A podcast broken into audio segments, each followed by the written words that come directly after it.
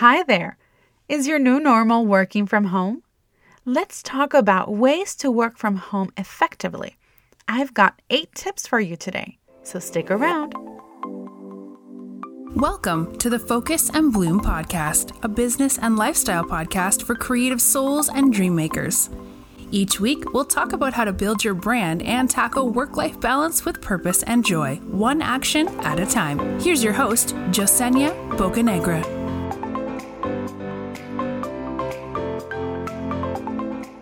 Hello, everybody, and welcome back to another episode of the Focus and Bloom podcast. I'm your host, Yesenia Bocanegra.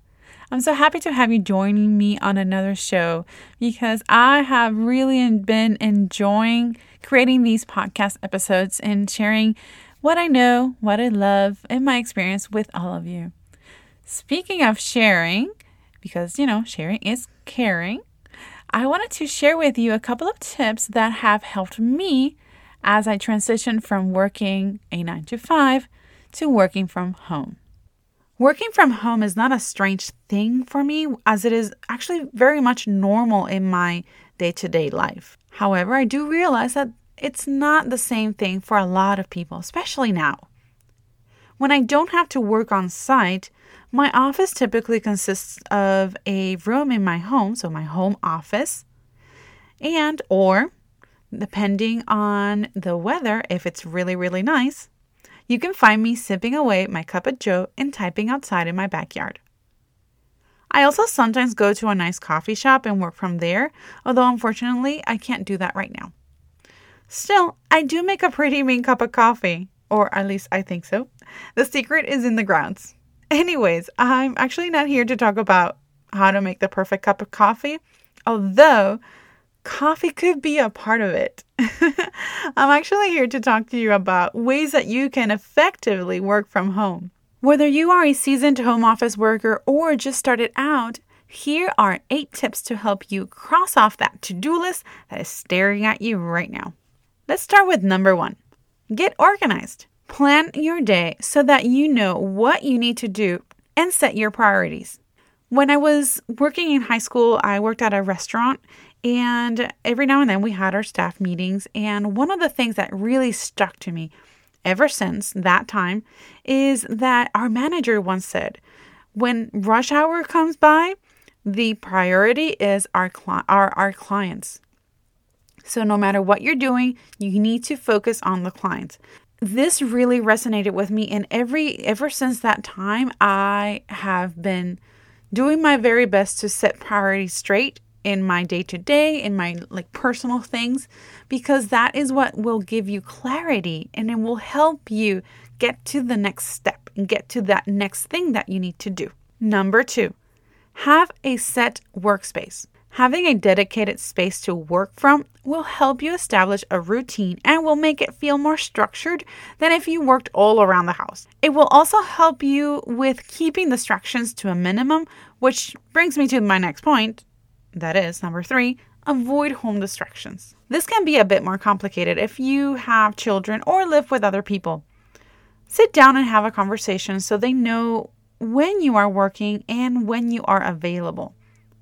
Also, with home distractions, make sure that wherever it is that you sit shop at home, you don't get distracted by other noises or things happening around you. Before we moved to our new house, we used to live in a bedroom, uh, one bedroom apartment where I only had a super tiny computer nook that was in between our kitchen, our bedroom, the bathroom, and the living room. So pretty much it was in the middle of everything. Some people like having the TV as a background noise, and if that's something that you think helps you, then great. I personally prefer having music that changes based on my mood. So it could be 80s pop music because 80s pop music is awesome, modern folk, dance pop, or yoga meditation type music. Number four, limit the number of times you check your email. And let me just tell you that I I need to admit, I'm still working on this one. It's kind of hard. Um, emails can be a huge distraction and can easily become a rabbit hole. A good way to approach this is to check your emails in the morning, before or after your lunch break, and then later in the afternoon closer to your end of day. Number five, Set office hours. Setting office hours is important because it helps set expectations of when people can reach you or hear back from you. I've actually added my office hours to my email signatures, so that's an extra way where you can display that information. Number six, use the right tools to keep you productive. Like with any unwanted noise, technology can easily become a distraction. Using the right tools will help keep you productive. If you work with a team, having a messaging platform like, for example, Slack, can help keep track of your communication. Therefore, it will avoid you having to check your phone for texts and subsequently check your social media right after. Speaking of tools to keep you productive and organized, let me tell you a little bit about 17 Hats. I use it to organize and automate my small business, and I swear by it.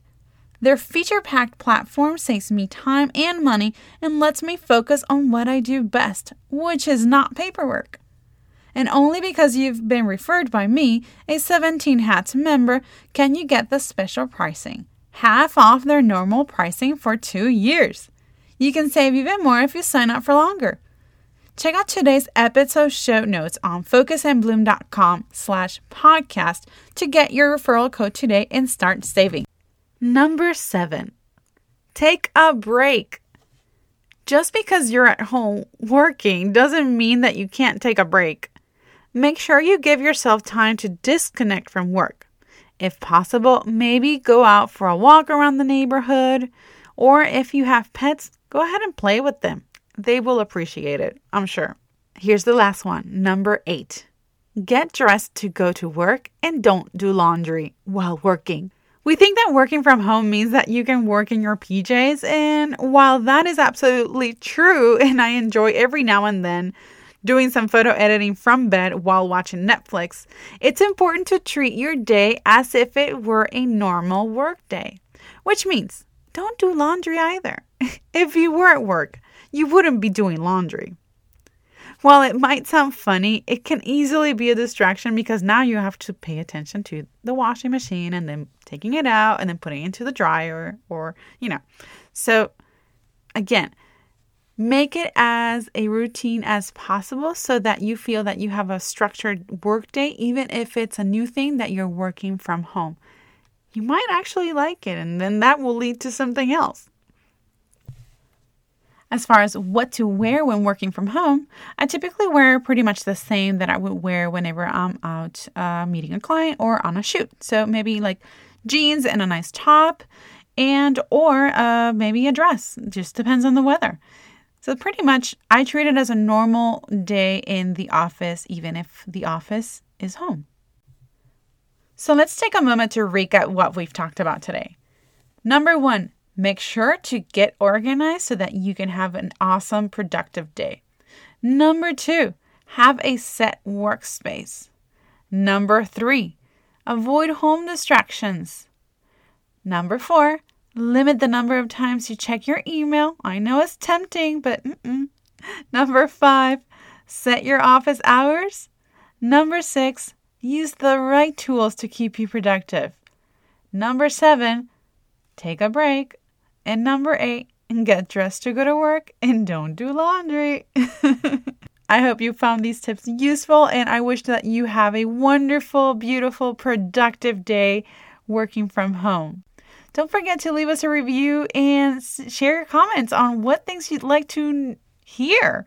And also, Make sure to join the Focus and Bloom Lounge on Facebook, where we are building a community of creative entrepreneurs and dream makers such as yourself, sharing tips and tricks on how things work in the business. All right, I will see you on the next time. Take care. Thanks for joining us this week on the Focus and Bloom podcast. Check us out on Instagram at underscore focus and bloom for more business tips and inspiration. Don't forget to subscribe to the show to catch every new episode and leave us a review so we can continue to bring you fresh content. Until next time.